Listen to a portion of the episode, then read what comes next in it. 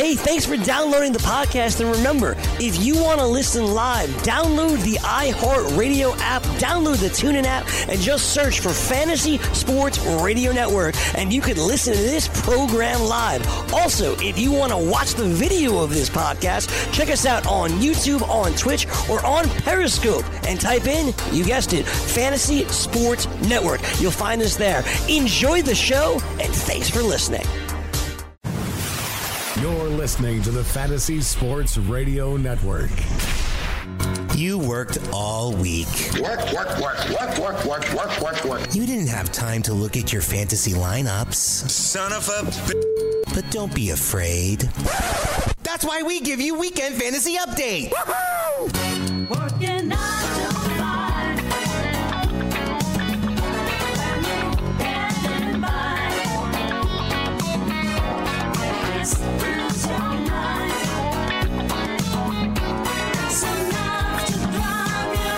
Hi, guys. Welcome to the Fantasy Sports Radio Network. It's the weekend. I'm here with the hardest working man on the weekend, Mike Blewett, doing double duty today. I'm Cam Stewart. Hopefully, uh, we'll get you settled in.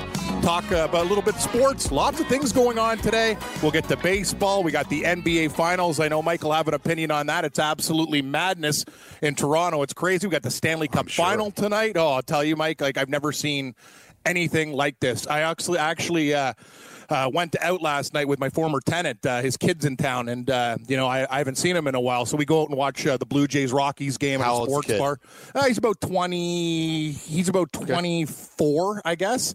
He came from Winnipeg to experience what was going on with the Raptors. That's kind of the thing. Like he's like, it's not cool enough in my town. I know I'm going to bars and they're still packed, but I wanted to see it firsthand. So his dad got him a ticket, flew him down, and I could tell you, Mike, I was there. I had a house party when the Jays won their first World Series uh, '92 against uh, the Atlanta Braves. I was working for the Joe Carter walk off, but uh, I've never seen anything like this. It's it's it's kind of like our buddy Richard Garner. We had him on the show yesterday. It's kind of transcending sports because it's such a multicultural place where we live, and it's like hockey's kind of hate to say it, like I'm a big hockey fan, but older kind of white guy type of thing. You know what I mean? The it's Yeah. very expensive sport. A lot of the new immigrants, you know, they can't they can't afford to put their kids in hockey. So, you know, instead of seeing the nets, you see the basketball and soccer really grow in the area that, that I live in. I'll tell you, Mike, I'm like these guys are lining up at three o'clock in the morning for this stuff. They're jacked up and you know, this Kawhi Leonard trade at the time, people were pretty upset about DeRozan, including me and Gabe here at the network because he was such a great Raptor. But uh, it's just been absolutely nuts what's going on right now. It's kind of transcending everything. So this is bigger nice. than when the Jays won. Oh, but definitely, definitely, definitely, because I think it's baseball's different. Like you know what I mean. Like I love baseball. Like you, you and uh, Joe's Fish Market, Galena loves it. Like we have a lot of guys here who are really, really smart, smart, intense uh, baseball fans. There is a good base of like Blue Jay fans, but there's something about the Raptors because the way Toronto and the area was built with the rest of the country. It's it's kind of like Gabe brought up a good point, I think, yesterday. I don't see 14 year old girls on their phone like crying, you know what I mean, and jumping up and down in Raptors gear, purse, or whatever at a Blue Jay game c- in comparison to what you'll see at the basketball game. People lining up at three o'clock in the morning. I'm not saying like the Yankees, it's different. Like you guys got like it's hard, hard, hardcore. Like we got good fans, but it's not the same. But when it comes to basketball, I think people really underestimated the fan base here. That's kind of that's that's my take. Yeah, yeah. I think that's a really that's a really interesting insight, and not something I would have. Um, you know, I wouldn't have any visibility on that. So I think it's important to note that there is a cultural component to it. Um, you know, what would happen if the Knicks won now? I mean, it, it feels like the city would burn down, but in re- in practicality, in practicality, Knicks fans like myself are just been really bummed out about it for a really long time. I'd say the Yankees won so consistently really there at the end of the 90s that the 96 World Series was a big deal. Now nobody is crying in their beer for Yankees fans, but you have to understand from my perspective and I actually experienced the same thing with the Steelers even though I didn't live in the city. When I mm-hmm. was a little kid, the Yankees and the Steelers were winning all the time. A really little kid. Yeah. But from the time I was five years old to the time I was 23, the Yankees didn't win anything. So my all of my formative years, I was this huge Yankees fan, and I could talk about their history and how what a great franchise they were, but they weren't winning anything. The Jays were winning. The the Braves were on the come there in the early 90s. And when they won in 96, it was an explosion for the fans. I think I similarly experienced that because I grew up even though I admit to not being as big a hockey fan now, I grew up and I really went to a lot of Rangers games and I followed Awesome. hockey pretty intensely. So when they won in 94, that was I mean, they didn't win in 50 years and they haven't won since. That was a release for a fan base that you ne- I had never really seen before. And Messier was obviously immortalized with that. For sure. Um, so you remember those moments actually very vividly, even if it's a secondary or tertiary sport for you. So I think that's some insight I have. And, and it just quickly, as a Steelers fan, the Steelers, yeah, they won when I was six years old, and they didn't win again until I was 32. Until sorry, they beat your Seahawks, but Yeah, they, it's okay, Mike. that was a really long time. It sure was. But like, think of that. People always would tell you, ah, Steelers are great. They're in it every year. It's like, yeah, well, they're in it, and they keep losing AFC Championship games at home. I'm was terribly frustrated as a Steelers fan. I watched the Patriots, who are a laughing stock, and the Bucks, who are even worse, win a Super Bowl the Raiders. before they did. I know. I, and I was going Yeah. crazy over it because the Steelers had been in the AFC Championship game four and five times and couldn't get over the hump until that final year, where um, even in a poorly played Super Bowl on both sides, uh, they ended up winning. But to your point, um, for culturally, for it to rally around, like you said, baseball has just become, especially now, baseball has become different. Uh, it is an aging fan base, and you aren't going to find every city embracing it. Baseball's different here in New York, to your point. Uh, there's still many millions of baseball fans here. Um, but Toronto, this multicultural city with a, a large immigrant population, I've seen, even seen in New York, the immigrant population does rally around basketball. You can understand who the players are. There aren't as many players to remember. Exactly. And culturally, a lot of people are able to play the sport very easily. It's why basketball in New York was an epicenter for basketball talent because there's so many parks around, and even disenfranchised people could play basketball very easily. Hockey just isn't like that. Baseball, to some extent, isn't like that. It's why we have actually seen in multicultural communities, it's still a typically white sport in baseball. Baseball has tried to make an effort to get um, different cultures involved, starting programs and everything else. But it is a sport that needs to be well organized. Basketball isn't like that. Excellent point, and that that's the thing. Like in my complex too, and I'm just like just a little bit outside, but it, it's it's huge. There's millions of people here, and I'm the thing is, Mike. I remember when I moved in 12 years ago. It was a couple kids playing hockey, whatever. It's all basketball nets. All the new kids that have moved in, you know, from the Philippines, from all over, from China, you know, from uh, Cameroon, you know, everywhere. Like they're, I'm telling you, it's just it's absolute madness. I see them every single day, just shooting hoops, shooting hoops. And when you got no money, a ball is a hell of a lot cheaper. Like how the hell are these guys when you come to, when you're coming to a country and your parents save up everything just to get there, going to pay for hockey equipment? Hell, the arena costs like what is it, two hundred something dollars? Like you know what I mean? The rental of the arena. I know. I was very very lucky. Like when I and I remember too because we had I played rep when I was younger. Like when I was when I was very very young. You know I played hockey against some guys in the NHL. I know a couple guys, and um, you know basically the the rich kids on the family would subsidize our poor kid. Like our best our best player was a black guy, and uh, his family was broke, and uh, you know we all pooled in to make sure he could go to tournaments and stuff like that. So it's a whole whole different world. And I think people kind of underestimate, you know, the Raptor thing here. Like basketball has overtaken hockey.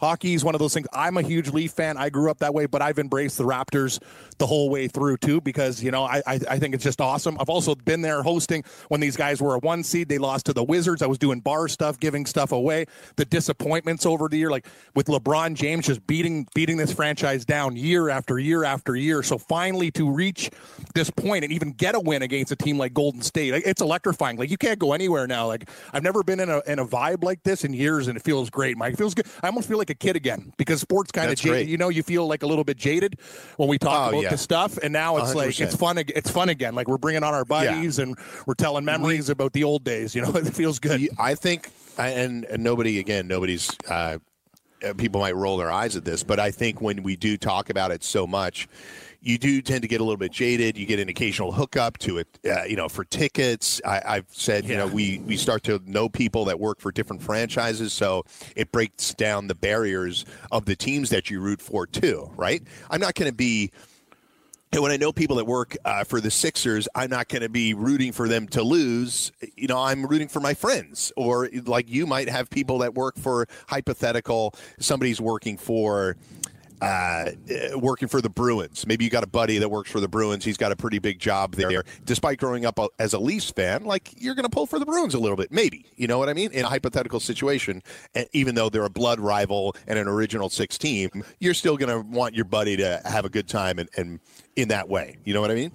Yeah, for sure, for sure. It's crazy. Like I, I, when you were just bringing up that Stanley Cup story in '94, I actually know the guy on the Vancouver Canucks that hit the post that would have been forced overtime really well. Oh, my God. Like we used to part Nathan Lafayette. He had a very short uh, cup of coffee in the NFL and sorry in the NHL. And think about how that would have changed, Mike. One inch either way, right? The guy's an insurance salesman now. That puck goes Yeah. in. You know what I mean? Long career. You're, you're you're you're an absolute hero. Or you still could have lost in overtime, but look at the way Sure. Mess is. Uh, you know uh, the way the way Ranger fans look at Mark Messier, and it's going to be interesting actually in hockey. I know we're going to get to baseball and all this stuff first, but watching New Jersey and uh, the Rangers with the first and second pick, I think thing, things change quick in hockey, Mike. Like the Leafs were so Yes. they, they were an absolute joke. And remember, you get Auston Matthews. Remember the Pittsburgh Penguins. You get Malkin and Crosby. Things change quick in the draft, and uh, with Hughes and Kakko and the guys that they have now, like there's about two or three like really like change your franchise type players, and the Rangers and Devils are going to get them. So I have a feeling, and what the Islanders did, talking to Kurtz every week, and he's a huge Islander fan. I have a feeling that it's uh, the hockey market uh, in, in the New York area is going to be changing over the next couple years. It's going to get a little bit uh, more old school, mid '90s It ish. could.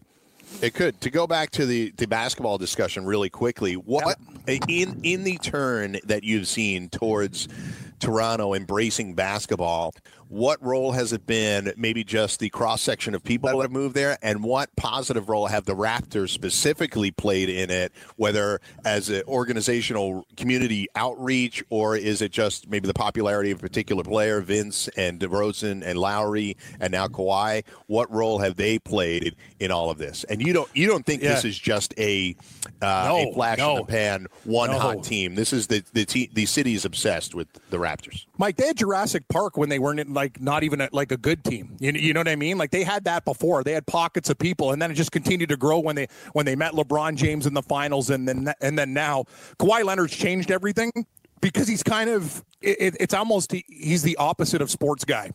He doesn't get up.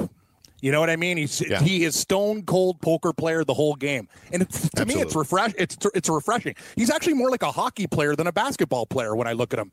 Kind of okay, yeah. You know, we're gonna go out there and try our best to you know, Yeah. kick some ass. Boring And answers, I- I'm- defers yeah, yeah, yeah, Yeah. And I love it. And I wrote people like, oh, you know, show us something. No, don't show us something. That's the problem with the old Raptors. You know what I mean? They used to get fired His- up in, in in the press conference. The- His the- demeanor is calming. It's calming. The you know? reporter asked him the other day, uh, "Where do you go from here?" And he's like, "I go back to Toronto for Toronto. game six.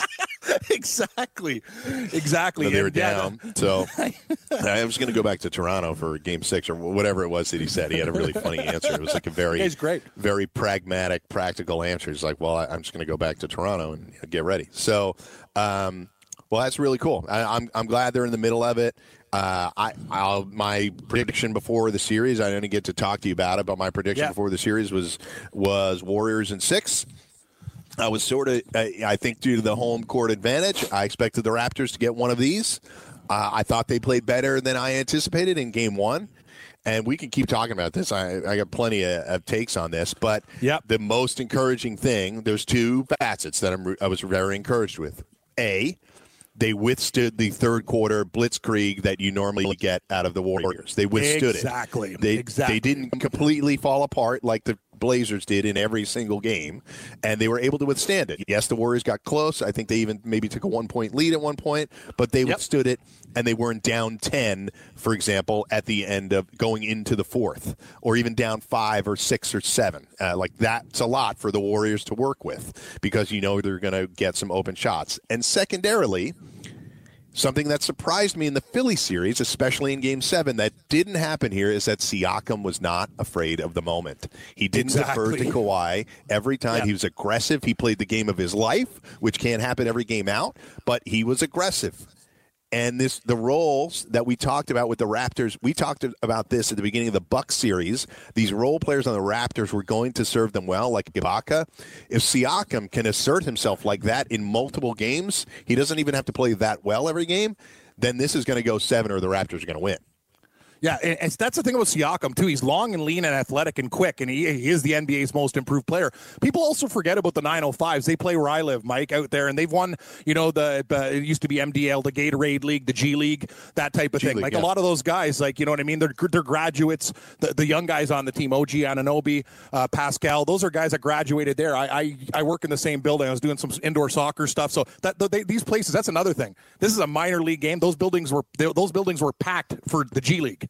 So that's what I'm talking about. Basketball fever, like where I live and where everyone lives. It's kind of like an underrated thing. People assume Toronto and hockey. Don't get me wrong; it's a good hockey market, but the basketball market, like the Raptors, even before this run, have overtaken everything. And I'm with you, Mike. It's one of those things. When I look at the Raptors, great point by you.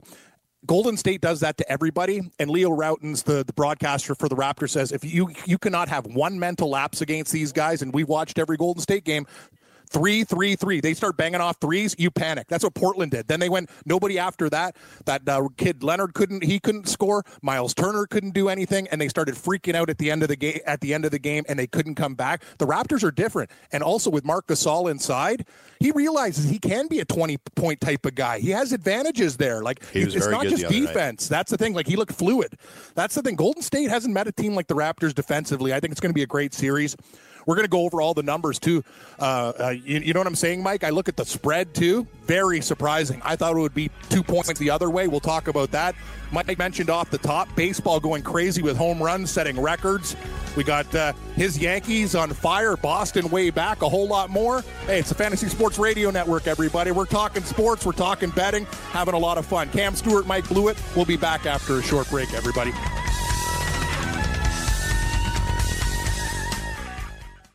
From the NFL to the NBA, DailyRoto.com is the place to win millions in daily fantasy. You can get the best DFS NFL coverage all season long for a price of $129.99 or dominate the entire daily fantasy sports realm with the Elite Package at $59.99 per month. If you use the promo code FNTSY, you get 10% off your Daily Roto package. Go to DailyRoto.com, pick your NFL or Elite package, enter promo code FNTSY, and you'll be on your way to becoming the next Daily Roto millionaire.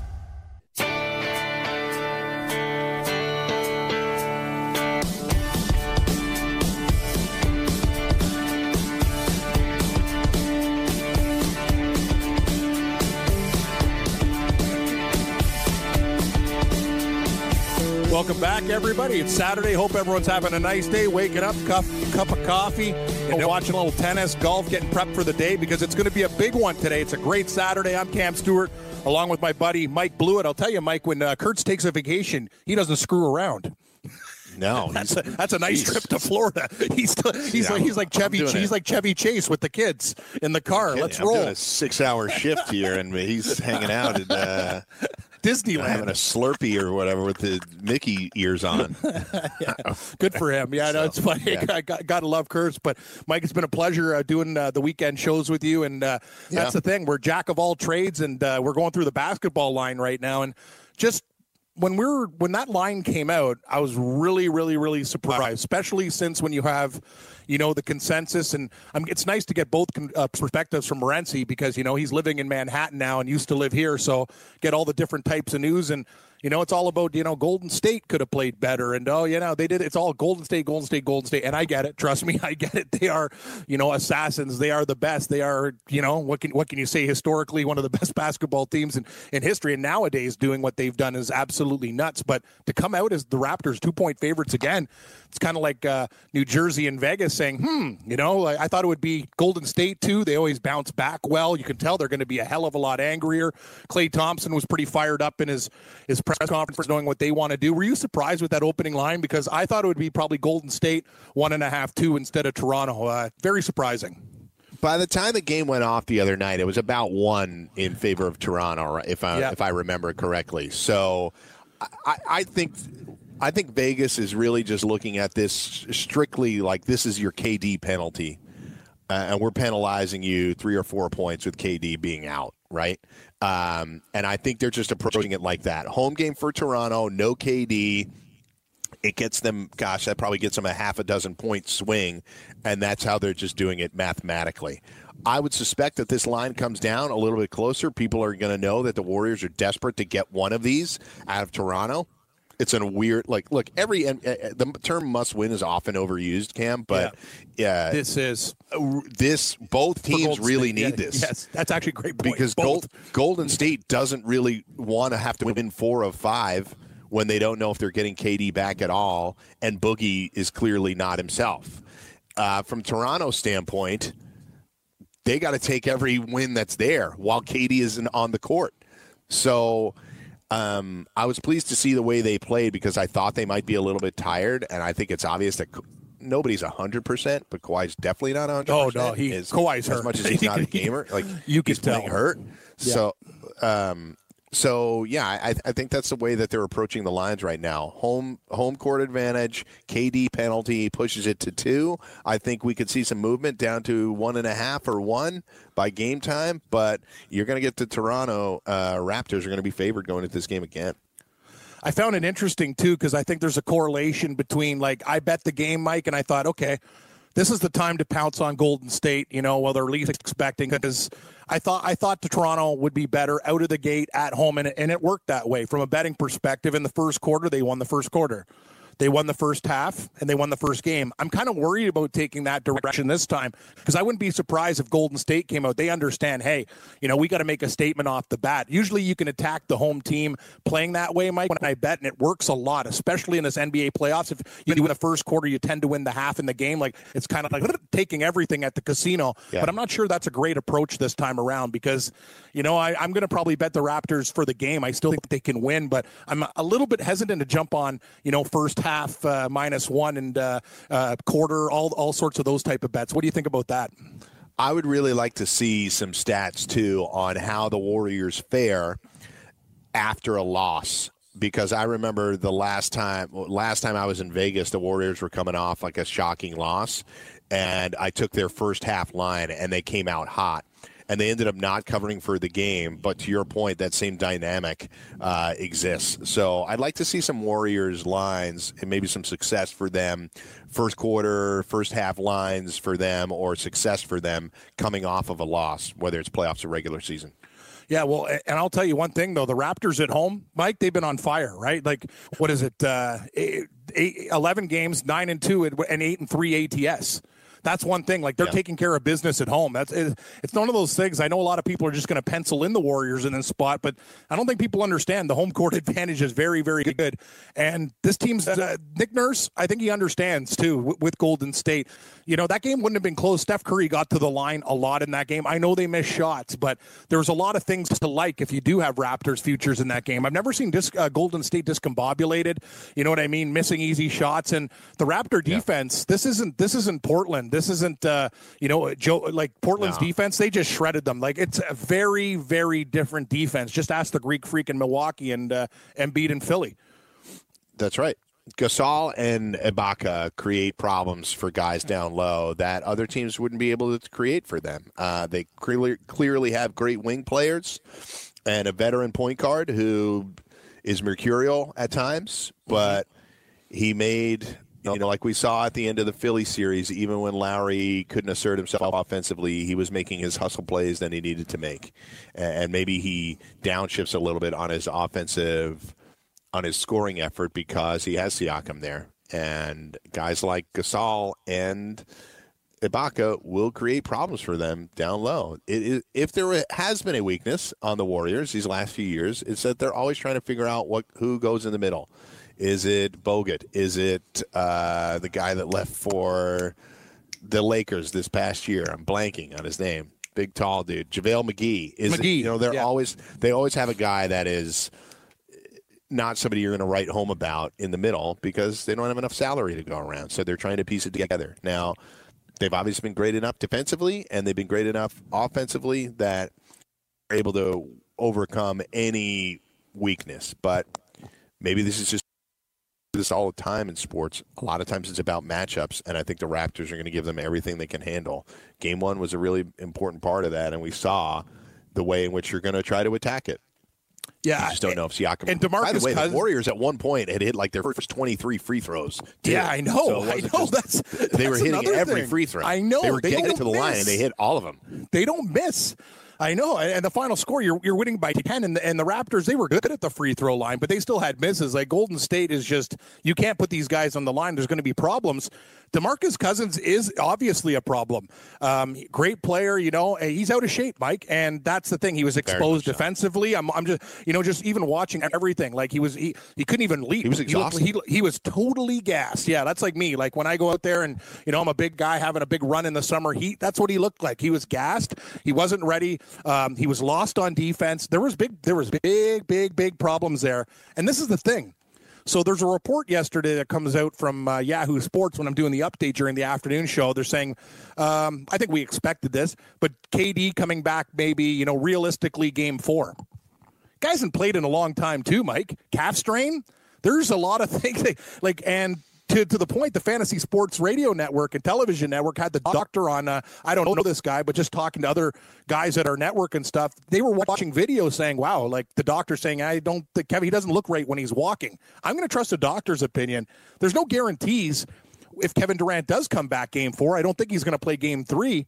That he's even going to play. And what about this perspective, Mike? I'm just going to throw this one out there too. I'm hurt. You know, I'm going to play somewhere else next year. Eh, you know, what am I going to give? Like, I, I know that's probably unlikely, but it's something you have to think about. The the ego check at play would be this: Do I come off the bench wearing my cape and save the Warriors and bring them to another title? Yes, That would be that possible theory. Yeah. But at this moment, I don't expect to see Kevin Durant back. I really don't. I No, I think don't he's that hurt. I do I think too. he's that hurt that he's just missing the series.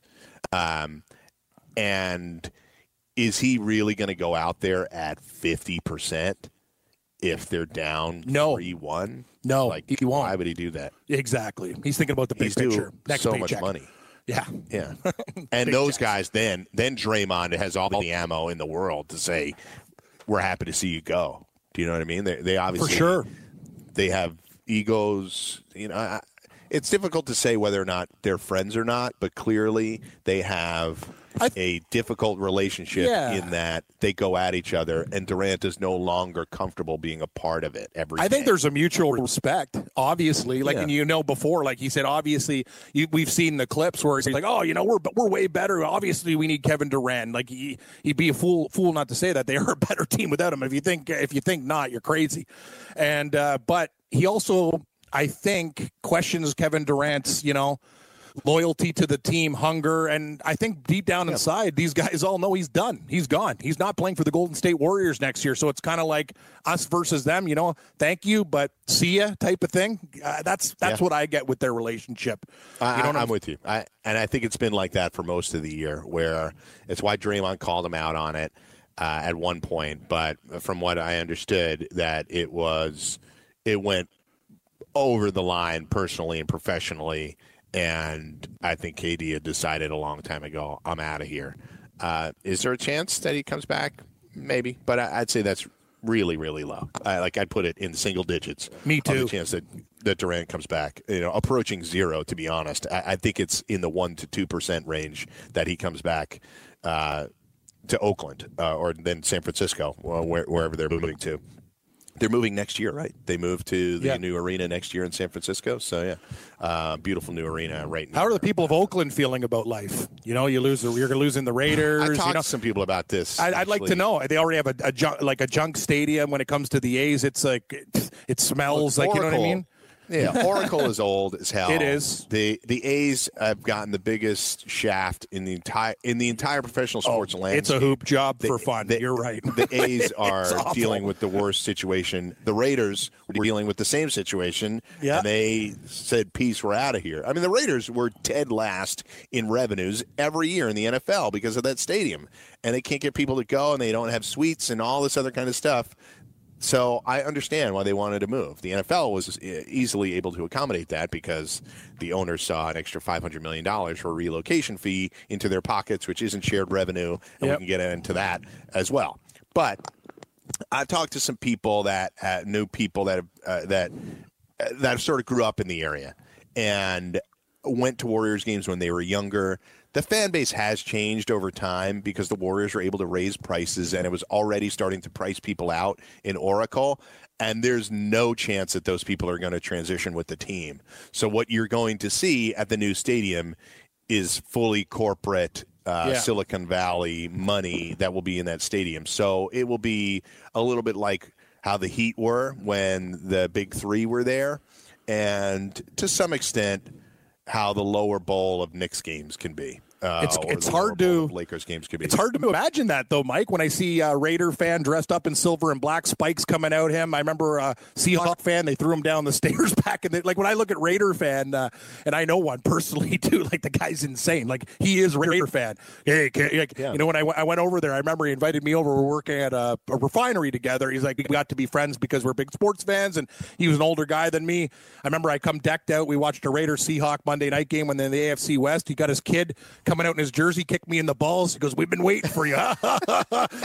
hey, come on in, Cam, you little asshole. Yeah, come on, we're gonna watch the game. I'm like, wow, this is a he's training his kid to kick a guy he was like in the nuts to, to say and, and the wife comes out with like, you know, Raider gear and stuff. I'm like, what the hell? Like it was like going to the Twilight Zone. He had like a black his basement was the So- black hole. Like it was scary mean- down there. I'm like, Ugh. So what I would say is that the I think that a segment of the Raiders fans, yeah. I think some I think there'll be a smaller section of them Yes. in Vegas mm-hmm. and they will have the opportunity to still maintain some of that section. Oakland to Vegas isn't a terrible trip. You can do it in a day. And I think if you have a late afternoon game, you know, say a four o'clock start in Vegas, people can even do it as a day trip. They'll get banged up on the plane. Yeah. Go back to Southwest flight right after. They'll be running Southwest flights from Vegas to Oakland, no problem. And uh, it won't be terribly expensive. And I think people will do that. But it'll be limited. There'll be less of them. They'll only do it a couple of times a year. They'll have that section. What you're really going to see in Vegas is, to some extent, what's happened in Dallas, where, where you'll get 15,000 Steelers fans showing up for the Vegas game or you know 20,000 Packers fans showing up for the Excellent Vegas game. Excellent point. Excellent I think that's point. just, just what it's going to be. that's kind of what you know what and the Vegas Golden Knights Stanley Cup run was so impressive to me because I know everybody and their mother had but, but like when, when like Leaf fans you take the, the the tour boom thousands and thousands of people there. The Winnipeg fans they were like 80% of the arena. It was nuts. They took over the place. Like that's the thing. It was crazy. All these Canadian guys and you know from the northeast if you're from Boston New York whatever hey you know what? Let's go see our team in Vegas. And they still did that crazy crazy run because hey they had a great team. They did a good job. They got hot goaltending. But that's great point you bring up mike that's what it's going to be that's what, what kind of shocked me it's like wow these guys are kind of visitors in all their games even though the atmosphere was electric well during the regular season during the regular season especially people didn't uh, couldn't afford the playoff tickets but it was nuts because they were never they were the home team only in name Yeah. So the stadium's going to be smaller. It's only 60,000 seats. I was actually, so I was in Vegas in Feb- February. Yeah. This was in Vegas in February and it's being built. It's not that far from Mandalay Bay. It's outside and off the strip, but not very far. You can see Mandalay Bay from where awesome from where the stadium is. It's a few minutes away. Um, and I don't know what the traffic will be like and all that kind of stuff. But you know how Vegas is. Like even with all the casinos built, there's still plenty of room around it. Now the interesting thing is that the greater metropolitan area of Vegas is only two million people. Uh, you have the city and effectively two suburbs. You have Henderson, and I'm blanking on the other one, but there isn't that many people to support a team like that. Plus, most people that live in Vegas are transient or from another city uh, or whatever it might be. and the other one Summerlin? Already have their team. Yes, that's it, Summerlin. So, uh, so that's really the people that you're working with, people that are already fans of the team. So, how much will the locals really get in and support? The Knights and the Raiders remains to be seen. I can just tell you that I went to a Dallas Cowboys playoff game two seasons ago, the one they won, lost on the Mason Crosby bomb kick to end it. Oh, and you were at even that in that game. playoff game. Yeah, I was what at a, game. what a great game to pick. Great. Yeah. Amazing. a buddy of mine worked for the Cowboys, so we got a full hookup Wicked. and everything too. But the the the issue there is that that was a playoff game, a blood rival Packers Cowboys playoff game, and there were uh plenty of Packers fans there, plenty of them. They just come in, and even in that atmosphere in that game, in a big city that supports the Cowboys, there was room for Packers fans to come in, and they traveled well. And even for the positive Packers plays, you could hear them cheer. So I think the Raiders are just going to have to get used to that. Yeah, and, and another thing, Mike, I'm going to tell you, I go to Vegas a lot. We used to go, Gabe and I, like all the time. Like our boss used to send it was cheap. I'm going to be going to probably Atlantic City a lot more. And think about all the fees and taxes you pay. I stay at dumb hotels, and it's still getting way too expensive. So I think uh, with all the taxes there, it's going to be harder to get out to. Only I want to go to join the Super Contest. But we got more stuff coming up. We got baseball, soccer, Champions League final, NBA playoffs. Wow, it's everything here on the Fantasy Sports Radio Network.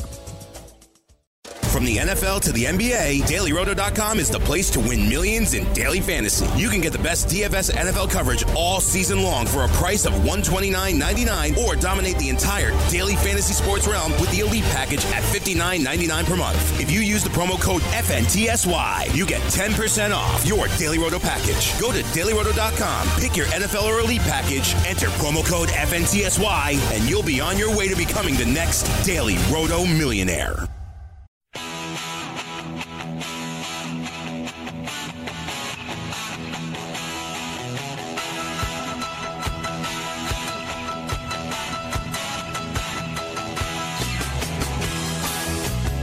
Welcome back, everybody. Weekend edition Fantasy Sports Radio Network here. I'm Cam Stewart along with Mike Blewett. We're going through a busy Saturday, Mike. It's nice to see we haven't touched like the baseball card yet. We got lines No. there. We got Champions League soccer that we'll go over, an All England final between Liverpool and Tottenham, which should be an absolutely great uh, soccer game. As I mentioned, uh, I went to a, a bar with Portuguese Joe, my former tenant, and his kid last night, and the lady said, "You better uh, call in in the morning. We're already booked." He's like, "What?" It's like uh the bar could fit like thousands of people. I don't think it's kind of like Raptors off the top. I don't think people understand, and spe- in our community too, like soccer next to basketball. Like it, it's nuts. They're already packing these bars, and I'll tell you, the Brits, uh, the bar staff is going to be pretty happy, Mike. I think there's going to be some pretty heavy bar bills going on with Liverpool and Tottenham. Massive. Should be a nice, nice game today. Uh, Mo Salah, it's and Liverpool, the favorites, minus 110. Um, they're minus uh, 210, I thought, to lift the trophy. So in regulation, you can either take the 90 minute and extra time draw. Tottenham is like plus 340. I got to believe Liverpool, they're a lot more talented uh, in the Europa League. Uh, Arsenal basically got smoked by Chelsea in the second half. I'm a Chelsea nil- guy, so it's nil nil. I That's was actually one of my best friends is Chelsea guy. Yeah, it's a, Yeah, he yeah. was so happy, right? He's like, "Yay, Chelsea, the Blues!" I'm like, "Hey, good for you, man," because I know they can disappoint uh, over time. I've seen them sad very, very, very many times. But congratulations for the win. But this should be a great, great final, and it's amazing how four English teams made up the Europa and Champions League final. That's unheard of, and the way they did it, Mike, nuts. Yeah, I agreed. Yeah, look, this year, and I, I was explaining this to Joe Galena on the previous show. Uh, if this year was the ultimate year to try to get somebody to watch Champions League and give you a sense of how crazy it can be, and there were last minute hijinks and disallowed goals and all this other kind of stuff that got these teams through with Tottenham beating beating Man City. It, they had looked like they had lost and then they disallowed Man City's final goal, which allowed Tottenham to go through. Like in the final minute of the game, this happened. Uh, Liverpool came from behind as well. They were down three goals and just uh, blitzed. Uh, who was it? Did they play? Was it Milan? I can't even remember it at this point. Um, Liverpool played Manchester City, did they? Was it? Uh, it was Liverpool and Man City, and then Tottenham. I can't even remember. or uh, I'll- I'll- Barcelona. Barcelona. That's it. That's it. So, uh, so Liverpool comes in second in the Premier League. Man City wins it, um, but Liverpool's now in the finals here. And then you have Tottenham, which came in fourth in the Premier League, and now they're in the finals here as well, which they did in dramatic fashion. Chelsea came in third in the Premier League. It's my team. Sort of a disappointing year for them, but given the fact that Man City and Liverpool played so well. By the way, Liverpool came in second in the Premier League this Yep. year, finished with 97 points. It's the most points ever for a second place finish. So they had a great season and still came up short. Uh, I can't be mad about Chelsea coming in third when the two teams on top played so well. Uh, I'm happy that they won the Europa League because it means they're automatically uh, in Champions League next year, which they were anyway because they qualified. But on the flip side, it kept Arsenal out of Champions League. If you win Europa League despite not finishing in place in Yep. your standings, you automatically get a bid to Champions League. But Arsenal's out, and nobody that is an uh, is not an Arsenal fan roots for Arsenal. That's just kind of the rule. Uh, people also don't like Chelsea.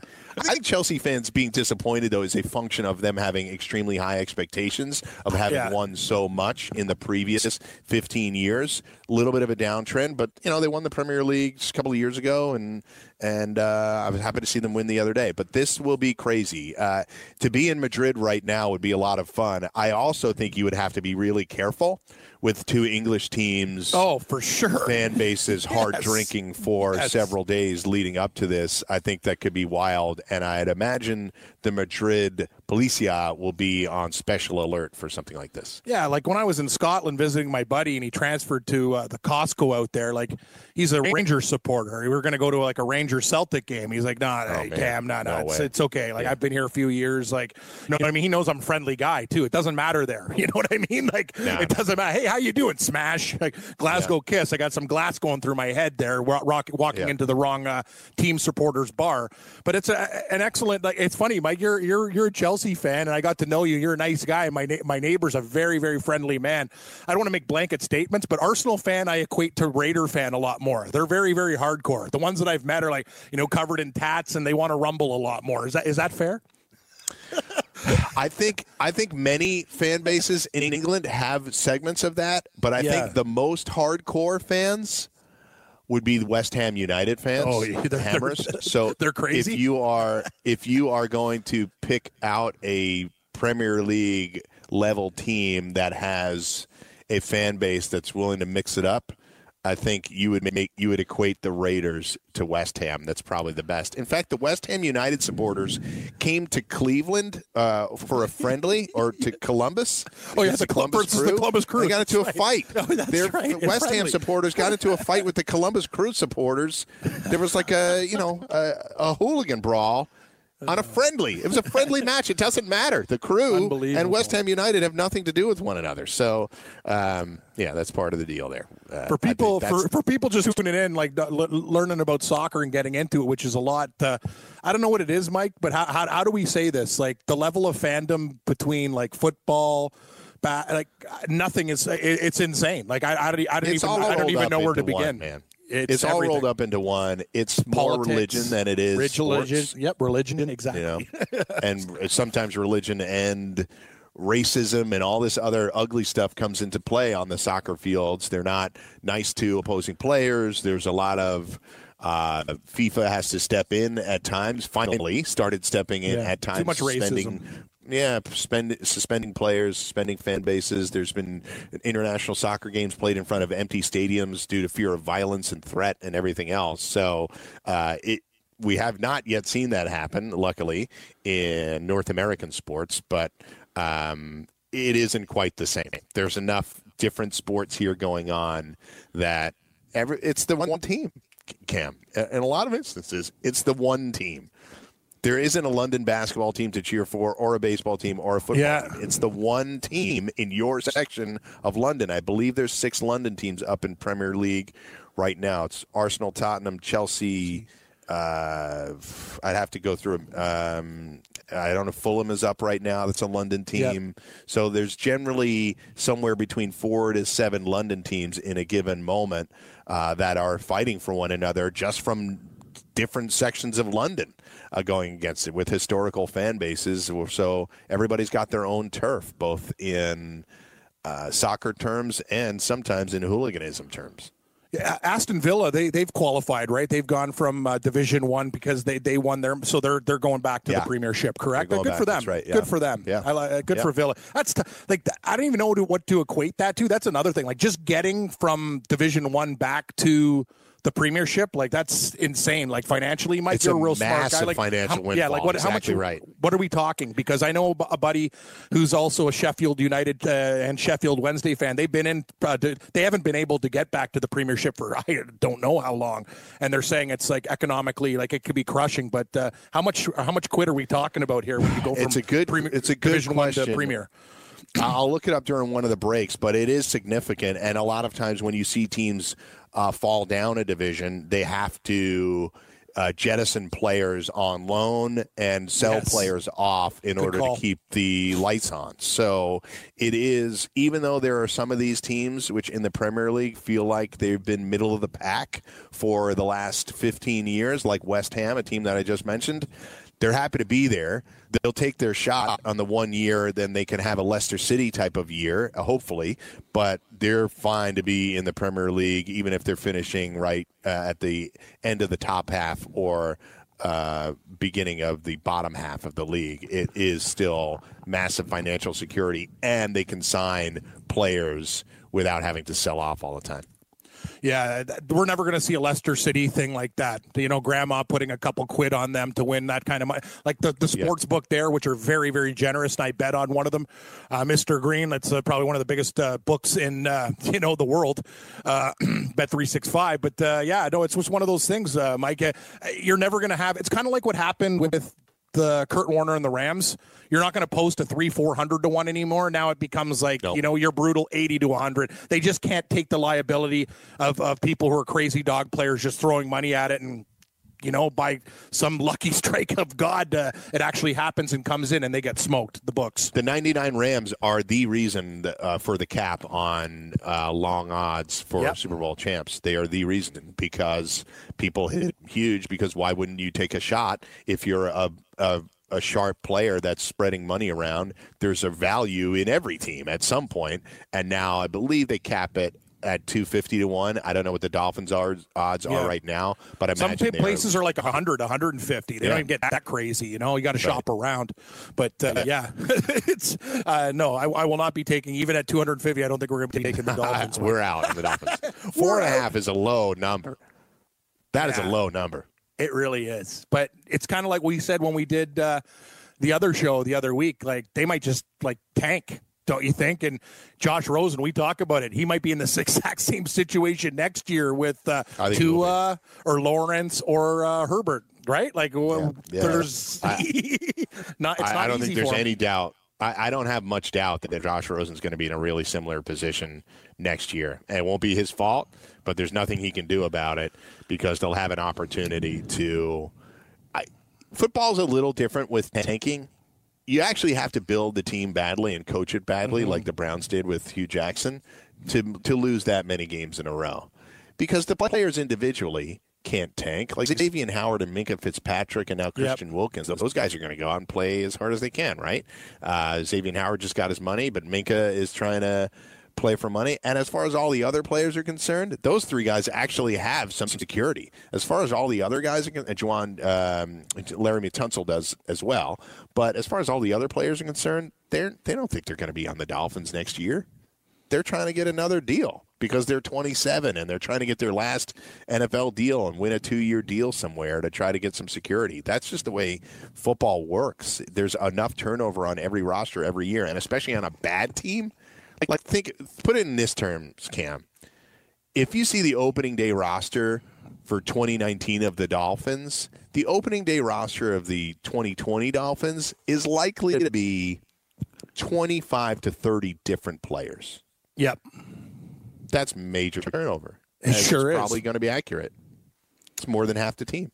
Yeah, you're right. There- yeah, even if you're like a really, really bad team, and just the, the parity of the league, like you got, you have to Cleveland Browns it to, to, to be that bad. Tell you something about Hue Jackson and uh, the players and the staff on that team.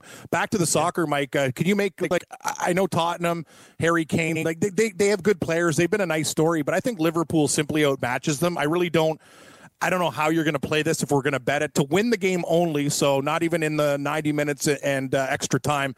Liverpool's minus uh, 220. I see Tottenham uh, uh, plus 180. Uh, I have to believe Liverpool's the, the better side here. I think they they should win. And uh, total over under for goals two and a half. I kind of kind of lean. I think like Liverpool can win. Like what do you think? Like a two to one, three to one type of game. I I, I lean to I'll Liverpool take the, the over. on the.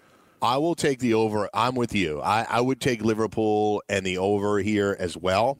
The upside of Champions League final is that it's just a one game. You know, as many of you out there listening may or may not know, uh, the way Champions League sets up is you play a group stage, then you advance to the then you advance to the round of 16. But in the round of 16 and each subsequent round until the final, you play two matches against one another, home each way. There's several tiebreakers and aggregate mm-hmm. scores and aggregate away goals that create tiebreaks. So in the event of a tie, you don't go to a shootout every time. It's just too exhausting in order to do that.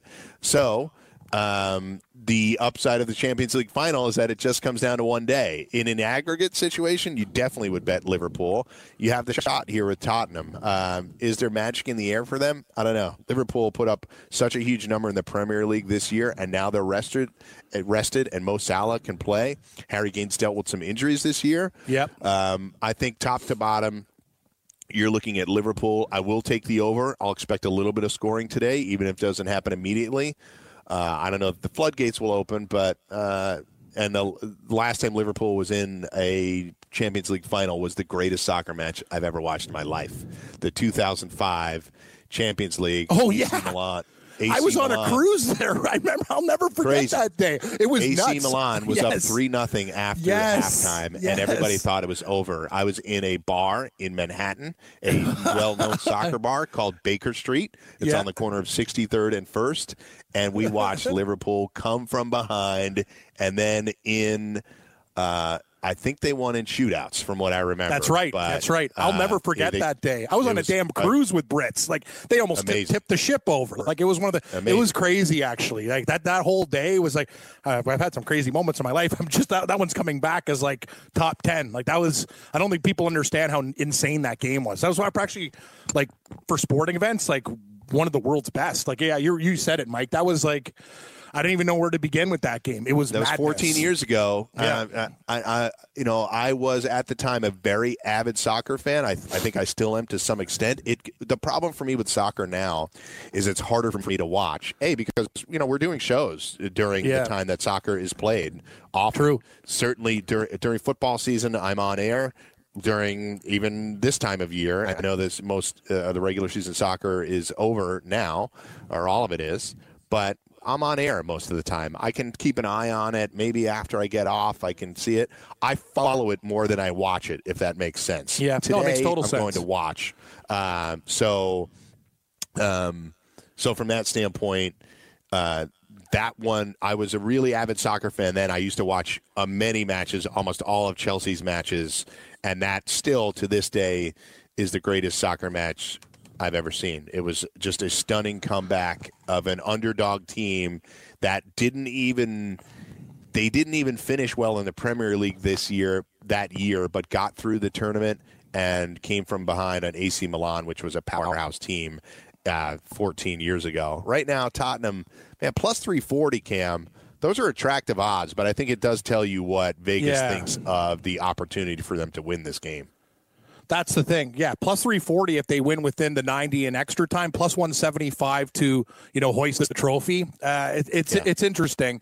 Like I always look like, you know, my first uh, you know me, my my eyes always first go to the plus to the minus, but I can't see it happening. I, I, Yeah. even even watching Tottenham, I don't think they have the offense to pull it off. I don't think they're I don't think they're going to score more than one goal in this game, whereas I think Liverpool can score 3 or 4. I think it's going to be very similar to uh, the Europa League final even if it's uh, scoreless, you know, nil nil at the half. I think Liverpool explodes in the second half, go up maybe 2-3 nothing and win, you know, a 3-4 to 1 type of game. That's what I'm thinking. Yeah, I, the over is my favorite bet of everything I've seen here. Uh, clearly, Liverpool. We always have to remember that even when it's minus, Cam, you're getting value there because yeah. it could be a lot worse, right? You sometimes you can play the favorite if you feel good about it, but the over is my favorite bet in this game. I agree. At two and a half, I think we're going to be taking the over in the Champions League final. I'm Cam Stewart. He's Mike Blewett. We'll talk some more baseball. We haven't got to NBA golf too. Tiger Woods making a little bit of a move. It's the Fantasy Sports Radio Network. A lot of sports going on. It's a great Saturday, everybody. Stick around.